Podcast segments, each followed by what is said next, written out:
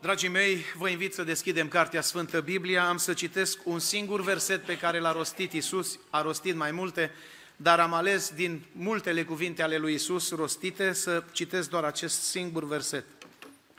Matei, capitolul 10, versetul 37. Dacă puteți să-l afișați și pe ecrane, dacă nu, să-l urmăriți în Sfintele Scripturi. Auziți ce spune Domnul Isus? Un verset la care aș vrea să medităm cu toții în această zi.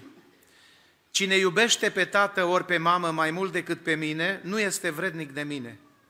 Și cine iubește pe fiu ori pe fică mai mult decât pe mine, nu este vrednic de mine. Amin. Vă rog să ocupați locurile.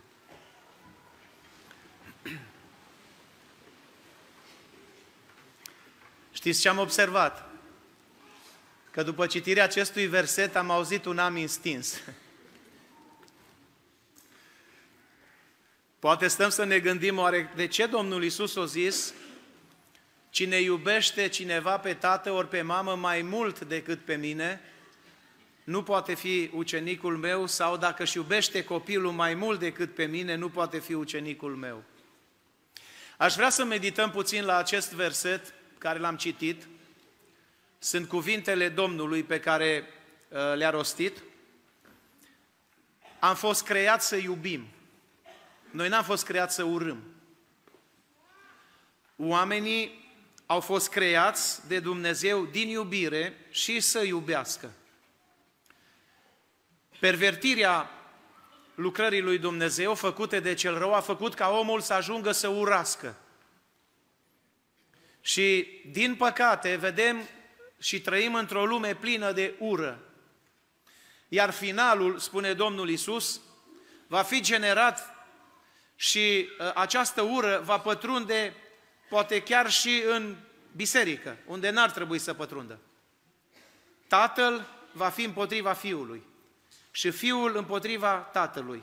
Și omul va avea de vrăjmași chiar pe cei din casa lui. Adică această ură va pătrunde chiar și în familii. Aș vrea în această uh, dimineață Dumnezeu să topească orice ură. Creștinul este un om care trebuie să iubească, să-și iubească vrăjmașii. Domnul Isus în versetul acesta nu spune să nu iubim părinții. nu spune să nu ne iubim copiii, ci folosește așa numite grade de superioritate pe care noi le avem în limba română, mult, mai mult, cel mai mult.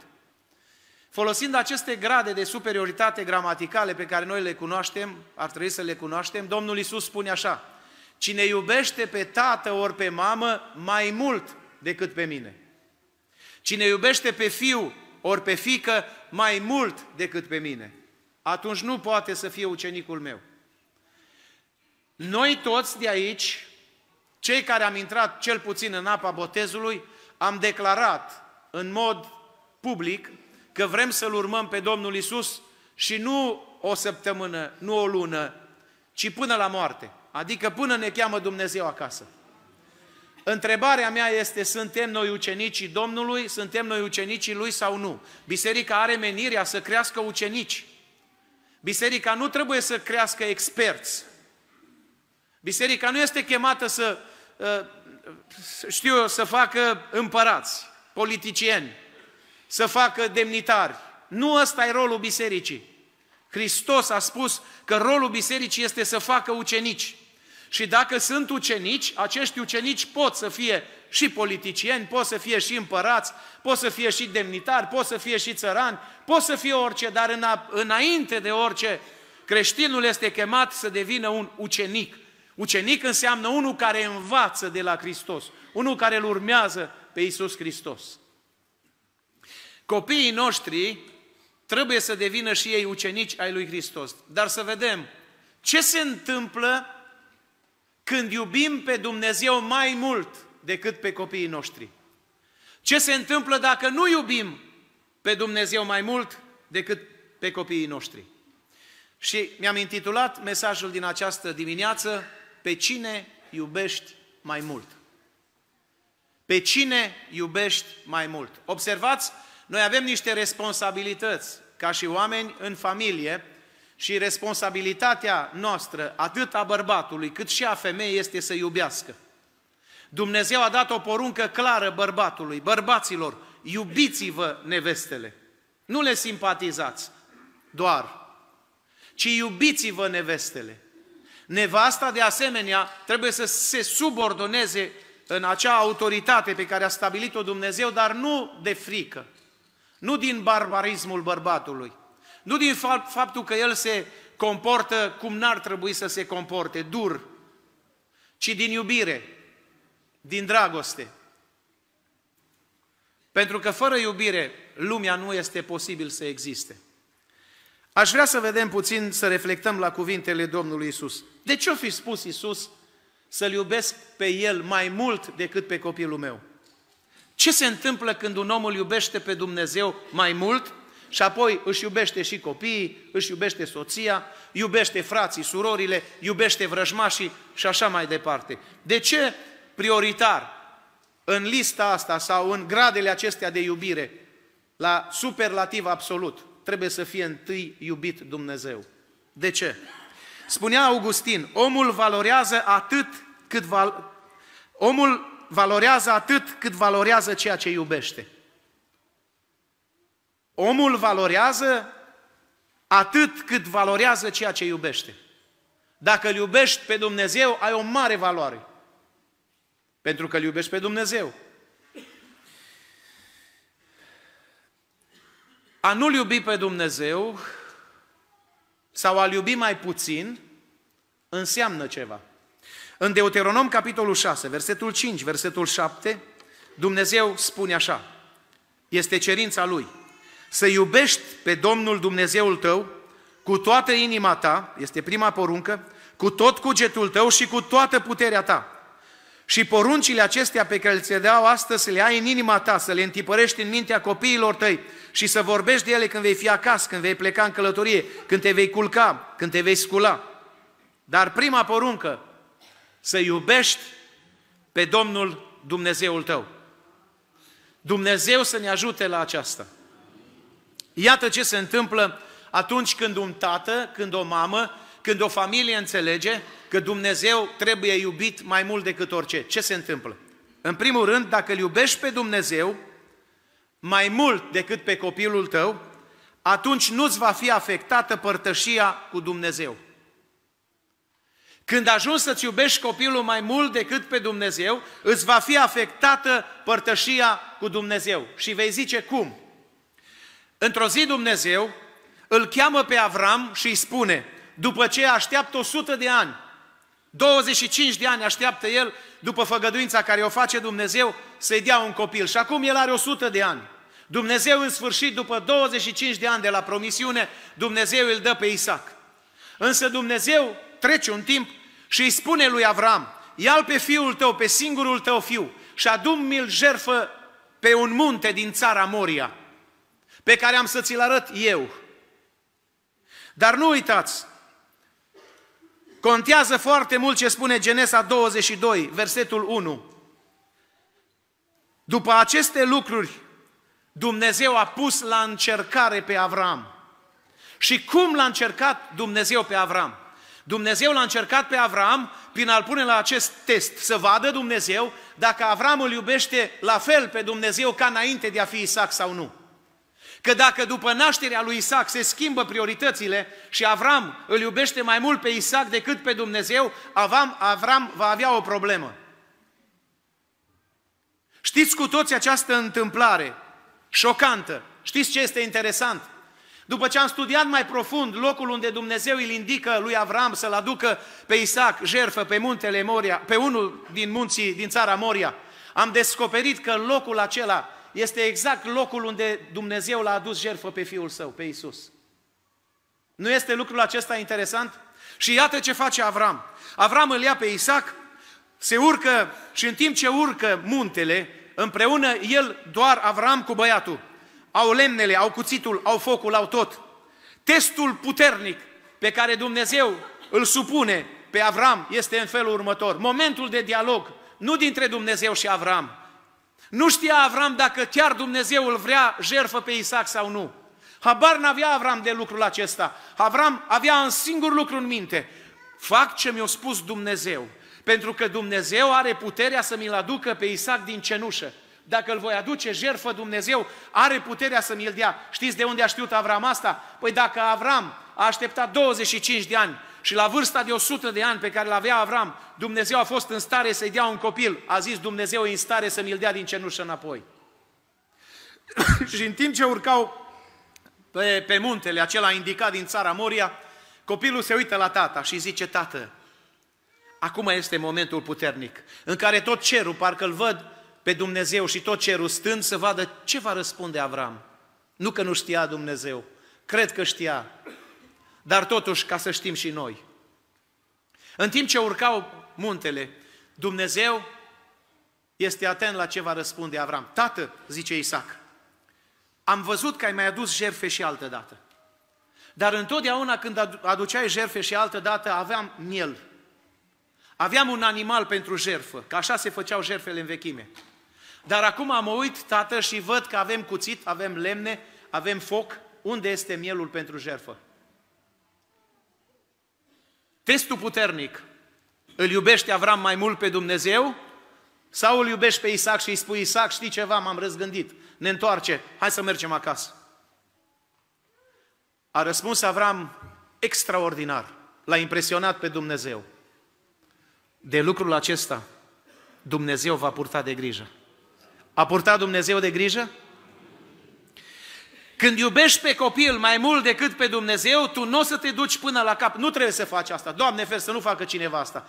Ă, să-și aducă copilul jertfă. Că nu asta era ideea. Ideea era următoare. Dumnezeu a vrut să arate întregii națiuni, acele națiuni monoteiste, evreilor care vor fi descendenții lui Avram. Și nu numai, chiar și nouă astăzi. Că ceea ce a fost în stare un muritor să facă, va face însuși Dumnezeu cu Fiul Său. Îl va jerfi pe Fiul Său. Pentru Isaac s-a găsit cineva care să-l substituie. Dar pentru Isus nu s-a găsit nimeni. El ne-a substituit pe noi, slăvit să fie Dumnezeu. Ce se întâmplă atunci când îl iubești pe copil mai mult decât pe Dumnezeu? Copilul poate să-ți devină un idol.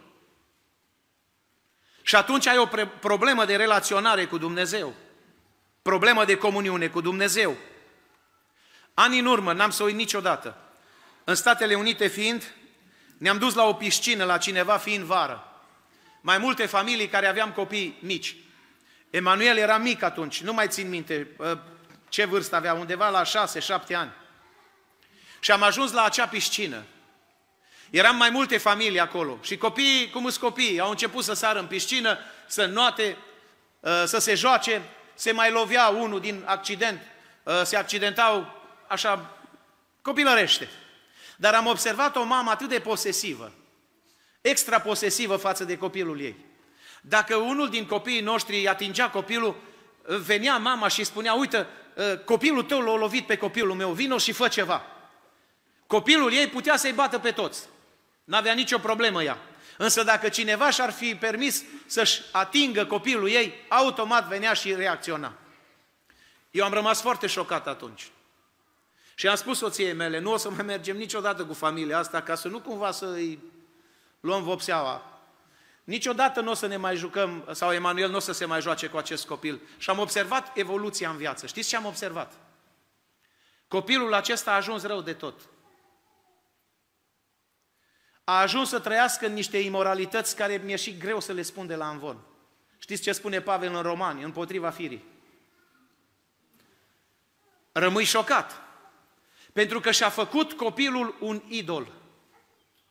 Când ajungi copilul tău să devină mai mult decât principiile pe care le-a stabilit Dumnezeu și să nu fii în stare ca să-ți impui principiile stabilite de Dumnezeu în fața copilului tău, este o problemă în relația ta cu Dumnezeu. Îți afectează relația cu Dumnezeu. De aceea Isus a spus, cine iubește copilul pe fiu ori pe fică mai mult decât pe mine. Asta înseamnă, dragul meu, să ai grijă ce faci cu copilul tău ca să nu-ți afecteze relația cu Dumnezeu. Comportă-te în așa fel cu copilul tău încât nu copilul să-ți devină un idol, să n-ajungi să-L iubești mai mult decât pe Dumnezeu. Ce s-ar întâmpla dacă Iov, atunci când a trecut prin tot ciurul încercărilor, când Dumnezeu i-a luat cei 10 copii într-o singură zi, dacă Iov nu l-ar fi iubit pe Dumnezeu mai mult, Iov și-ar fi pierdut credința, ar fi căzut din credință și ar fi spus, un astfel de Dumnezeu nu mai îmi trebuie niciodată.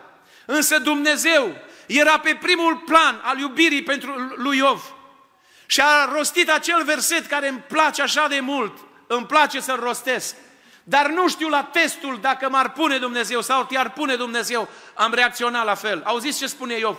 Domnul a dat, Domnul a luat, numele lui Dumnezeu să fie binecuvântat. Știi ce înseamnă asta? Iubire față de Dumnezeu. Iubirea cea mai înaltă, cea mai supremă, iubirea cea mai sublimă care putem să o avem pentru Dumnezeu. Este un păcat să-ți aduci copilul la biserică și să nu-l înveți principiile sfinte. Să-i dai un telefon să se uite tot timpul slujbei la desene animate, în timp ce tu, tată, stai lângă el în casa lui Dumnezeu.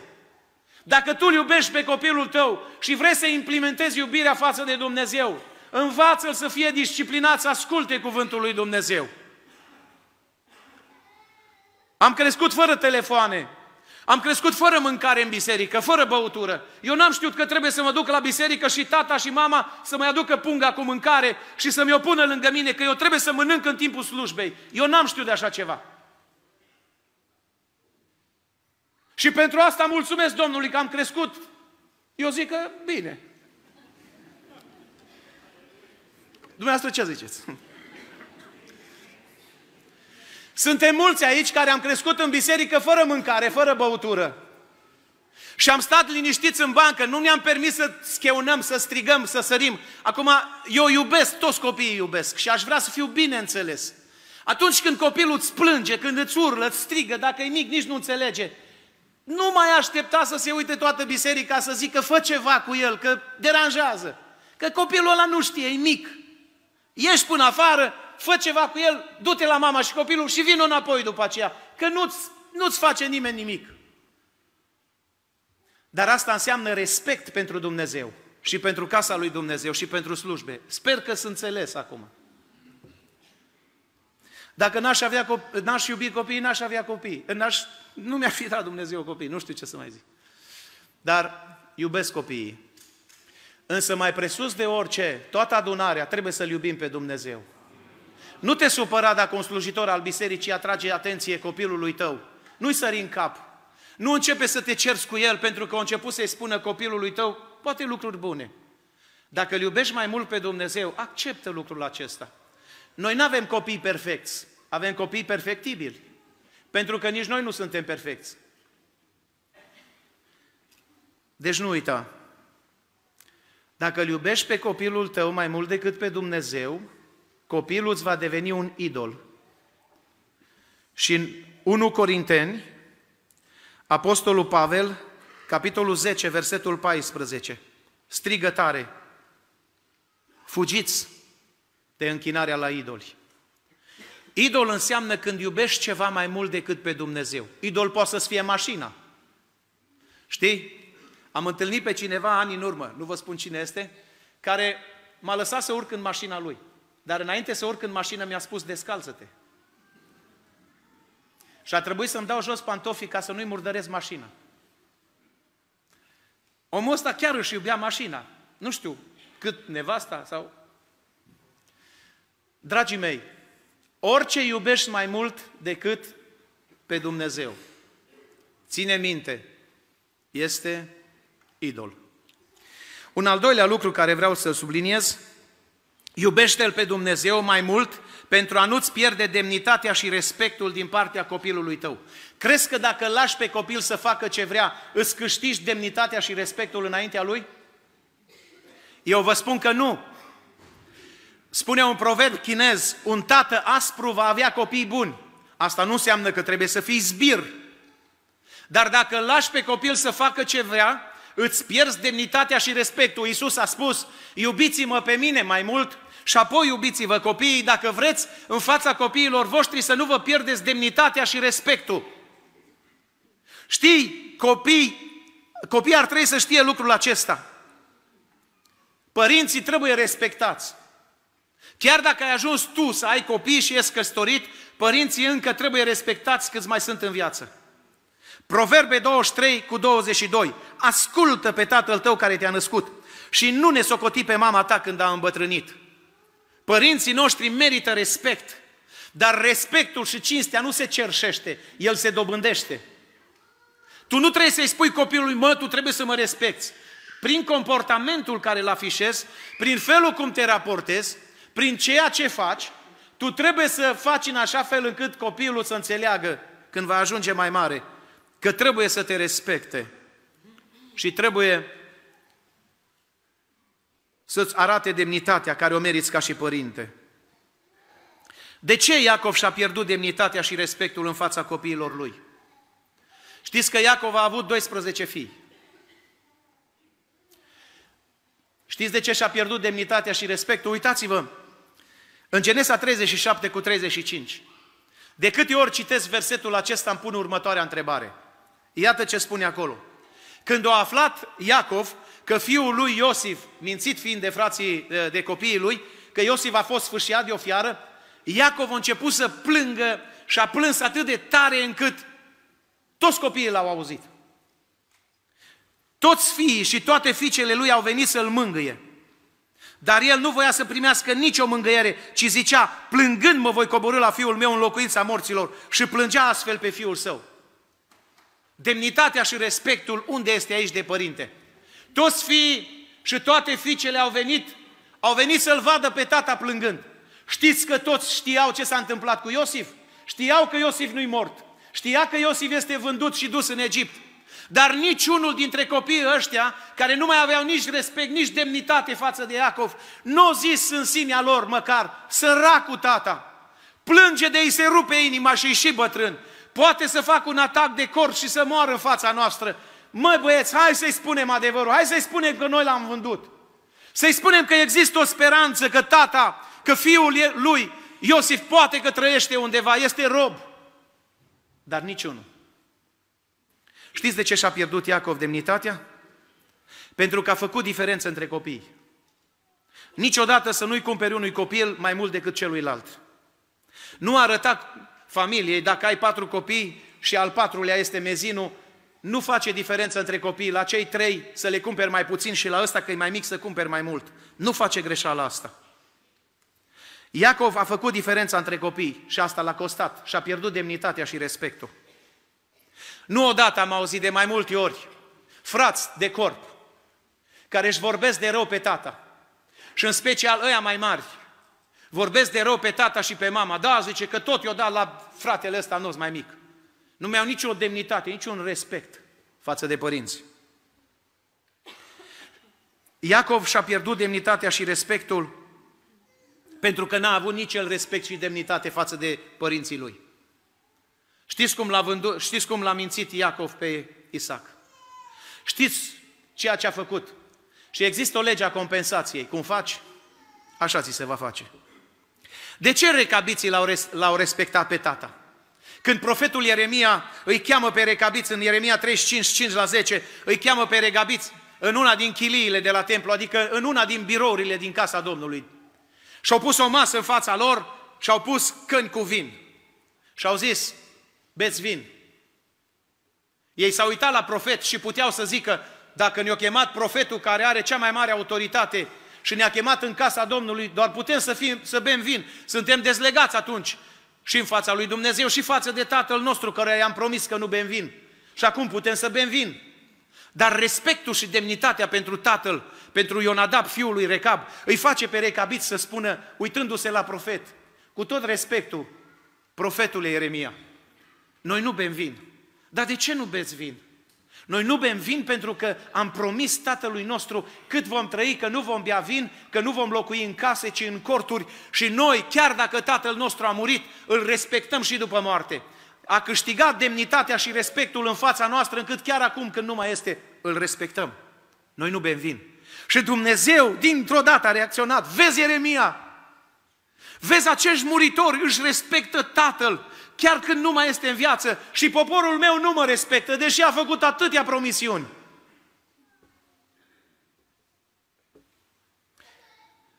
Dacă îl lași pe copil să facă ce vrea, dacă nu-l vei învăța calea Domnului, îți vei pierde demnitatea și respectul în fața Lui. Și nu o să-L mai poți câștiga, asta este tragedia. Oricât te vei lupta, nu o să poți câștiga demnitatea și respectul Lui. Pentru că ceea ce ai putut să faci în perioada aceea de cei șapte ani de acasă, dacă n-ai făcut, greu vei mai putea, putea recupera. În al treilea rând, iubește-L pe Dumnezeu mai mult pentru a nu-ți pierde autoritatea și posibilitatea în al corija sau al disciplina. Frați și surori, disciplina pentru copii este o chestiune biblică. Da, a apărut Spoke în America, unul care, un psiholog, care a venit și a spus, nu este bine să-ți disciplinezi copiii. Că dacă îți disciplinezi copiii, ei își pierd încrederea în ei. Și nu mai au încredere. Neavând încredere, vom crește o societate de piperniciți. De oameni care n-au curaj n-au curaj de exprimare, n-au curaj de afirmare, n-au curaj de a avea încredere în sine. Ce prostie! Știți ce s-a întâmplat cu fiul lui? Fiul lui a murit spânzurat. El care dădea lecții cum să-ți crești copiii și cum să nu-ți educi copiii. Biblia ne învață că noi trebuie să ne disciplinăm copiii. Și trebuie să-i disciplinăm atunci când sunt copii, când este vremea disciplinării. Nu încerca să-l disciplinezi la 20 de ani dacă nu l-ai disciplinat în cei șapte ani de acasă. Nu încerca să-l disciplinezi cu băta, cu pumnul, cu parul, când Biblia zice folosește nuiaua. Pentru că nuiaua nu rupe oase, nu lasă deformări pe trup. Dacă am ascultat de cuvântul lui Dumnezeu, n-ar trebui să existe instituții care atunci când cineva își abuzează copilul, forțele de protecție să intervină și să-ți ia copilul. Da, uneori s-a întâmplat lucrul acesta. Alteori n-au avut dreptate. Dar copilul nu trebuie disciplinat cu băta, cu parul. Când un părinte își pierde autoritatea în fața copiilor, când? Știi când un părinte își pierde autoritatea și nu mai poate disciplina copilul? Când părintele nu știe să spună nu copilului. Vi se întâmplă să mergeți în magazin cu nepotul. Așa e că iubiți nepoții. Doamne, că iubim nepoții, eu nu știu, dar atât îmi spun ăștia care au nepoți. Ă, băi, zice, atât ați de scump nepoții, zice, mă, nu pot să zic nu la ceea ce îmi cer. Orice îmi cer trebuie să le cumpăr. Nu știu, o să am și eu nepoți. Da. Cineva a zis că, mă, dacă știam ce frumos și nepoții, făceam direct nepoții. Dar știu ce înseamnă copiii. Învață-te să spui și copilului și nepotului nu. Nu-i voie să sari, nu-i voie să pui guma sub scaun în biserică. Nu-i voie să bei, nu-i voie să mănânci în biserică. Nu-i voie să te uiți la telefon în biserică, să te uiți pe desene animate. Nu-i voie, învață să spui nu. Când mergi în magazin și intri într-un magazin cu jucării și copilul tău se bate cu burta de pământ că nu-i cumperi jucăria din vitrină, știi ce îi lipsește copilului? Disciplina, nu jucăria. Învață să spui nu. Părintele nu are autoritate în a-l disciplina pe copil atunci când părintele nu este un exemplu pentru copil. Nu poți să-i spui copilului nu bârfi când te aude toată ziua bârfind. Nu poți să-i spui copilului nu vorbi vulgar când tu vorbești vulgar. Nu poți să-i spui copilului fă cu tare lucru când tu nu-l faci. Într-o dimineață de iarnă, după ce ninsese proaspăt, un copil a ieșit din casă și a plecat pe urmele tatălui său. El credea că tatăl merge la serviciu, numai că tatăl său se oprise într-un bar. Și copilul a intrat și el în bar, s-a așezat într-un colț și stătea acum și se uita la cei care veneau acolo. Tata din celălalt colț l-a zărit pe copil și când l-a văzut, s-a roșit tot, s-a ridicat și nervos s-a dus la copil. Cum ai venit aici? Cum îți permiți să intri tu într-un bar? Simplu a zis copilul. Am călcat pe urmele tale. Câți dintre noi, ca și părinți, Putem să stăm în fața copiilor noștri și să spunem ceea ce a spus Pavel în 1 Corinteni 11 cu 1.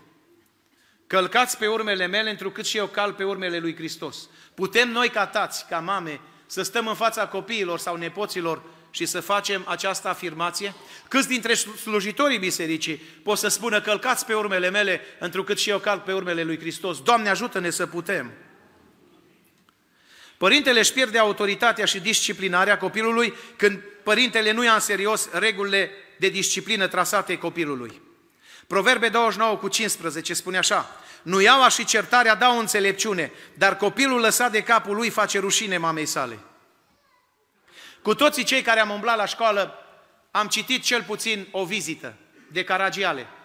Vă amintiți cum descrie Caragiale Ionel Popescu, această figură de copil de 8 ani, care ajunge să facă toate năzbâtiile în casă. Și mama, vai săracul, îl pupa mereu. Nu conta că răsturna uh, sticluța aceea cu spirit. Nu contează că a aprins casa. Nu contează că s-a dus și a turnat dulceață în șoșonii vizitatorului. Nu conta toate năzbâtile care le făcea. Vedem o mamă foarte, foarte, uh, să zic eu așa, lejeră în reguli. Una care îl iubea peste măsură, fără niciun fel de disciplină. Știți de ce Dumnezeu este supărat pe Silo și în special pe preotul Eli? Știți că preotul Eli a avut un tată care a fost credincios, Eli a fost și el credincios, dar când copiii lui au trebuit să ajungă și ei și au ajuns preoți, dar trebuiau să se teamă de Dumnezeu, știți că ei n-au mai avut niciun respect față de tatăl lor? Că tatăl lor n-a mai putut să-i disciplineze? Știți că ei au trăit în imoralitate? Au zis ce spune în 1 Samuel 2 cu 25. Dacă un om păcătuiește, spunea Eli fiilor lui, au zis cum îi disciplina. O disciplinare așa foarte caldă, foarte neserioasă, fără atitudine. Dacă un om păcătuiește împotriva altui om, măi copii, îl va judeca Dumnezeu. Dar dacă păcătuiește împotriva Domnului, cine se va ruga pentru el? Și auziți, versetul, adică partea din versetul acesta ultimă, înțelegem absolut tot. Totuși, ei n-au ascultat de glasul tatălui lor. N-au ascultat. Tata a vrut să-i disciplineze, dar o disciplină din asta așa foarte relaxantă, o disciplină neserioasă, adică te faci că îi spui copilului tău serios lucruri, dar nu-i spui de fapt. Și copilul simte că tu nu ești serios cu el. Că el poate să facă orice. Vorba acelei mame care l-a prins pe copil și a spus că copilul tău se ridica în biserică și tot vrea să plece de lângă ea. Și i-a spus odată, i-a spus de două ori, mă, stai jos. Până la urmă o zis, fii atent, dacă nu stai jos, să știi că te prinde ureche și o să te trag în jos și o să te țin așa de ureche în jos. Și copilul de frică s-a așezat jos și a stat lângă mama. Dar și copilul, foarte revoluționar, se uită la mama așa din când în când cu coada ochiului și zice, mamă, Să știi că eu stau jos numai de frica ta. Dar în mintea mea, eu tot în picioare stau. E foarte greu de disciplinat un copil.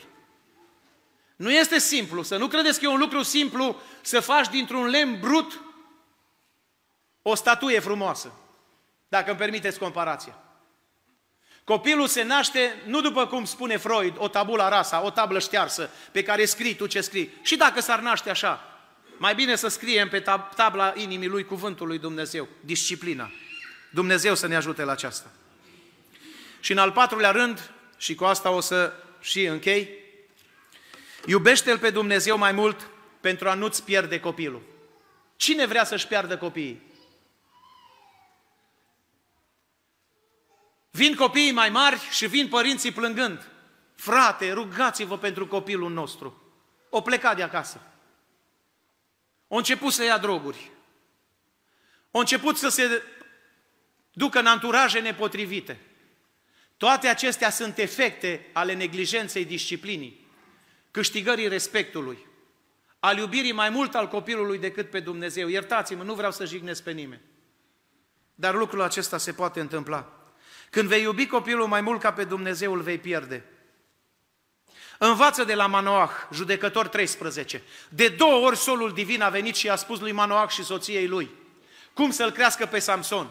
Și deși de două ori au auzit, niciodată n-au împlinit. Când Samson vine la taică s și spune, m-am coborât la Timna, am văzut acolo o fată. Tata îi spune, dar nu foarte serios, ascultă, nu sunt fete în țara lui Israel? Trebuie să te duci la filisteni, tată, nu mă interesează opinia ta, mă plictisește înapoierea ta, tu ești unul așa îngust, lasă-mă, tată, că trăim alte vremuri. Știi ce mă interesează? Deviza. Ia-mi eu căci îmi place. Judecător 14 cu 3. Nu contează opinia tatălui, nu contează ce spui. Și l-a pierdut pe Samson pentru totdeauna. Cu toate că Dumnezeu i-a dat directive clare și Samson a fost o binecuvântare pentru că soția lui Manoac nu putea să nască, era stearpă, dar Dumnezeu i-a dat această binecuvântare. Dacă ei ar fi ascultat de Dumnezeu, Samson nu se pierdea. Manoah a iubit mai mult să-l vadă pe Samson fericit o clipă, dar l-a pierdut pentru totdeauna.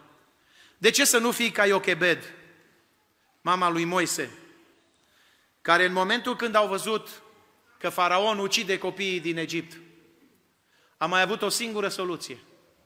A zis, Doamne, vreau să pun copilul meu în mâna Ta. Știți cum l-a pus în mâna lui Dumnezeu? A luat un sicriaș de papură, l-a uns cu smoală și a pus copilul în acest sicriaș de papură. Apoi l-a pus pe apa Nilului între crocodil și i-a dat drumul. Spunând, îl pun în mâna ta. Știți ce s-a întâmplat? Un om pus în mâna lui Dumnezeu ajunge să elibereze un popor. Va ajunge de un impact atât de puternic că va rămâne amintire pentru totdeauna pentru evrei. Ține-l în mâna ta și îl pierzi. Pune-l în mâna lui Dumnezeu și îl vei avea. Dumnezeu să ne ajute. Aș vrea să repet, nu uita. De ce a spus Isus să mă iubiți mai mult pe mine decât pe copiii voștri? În primul rând, pentru ca să nu-ți fie afectată părtășia cu Dumnezeu. Copilul sau orice să nu devină idol. Doi, pentru a nu-ți pierde demnitatea și respectul din partea copilului tău. Trei, pentru a nu-ți pierde autoritatea și posibilitatea în a-l disciplina. Și patru, pentru a nu-ți pierde copilul, ci al mântui. Singurele bunuri cu care vom moșteni împărăția lui Dumnezeu sunt copiii noștri. Dumnezeu să ne ajute. Amin.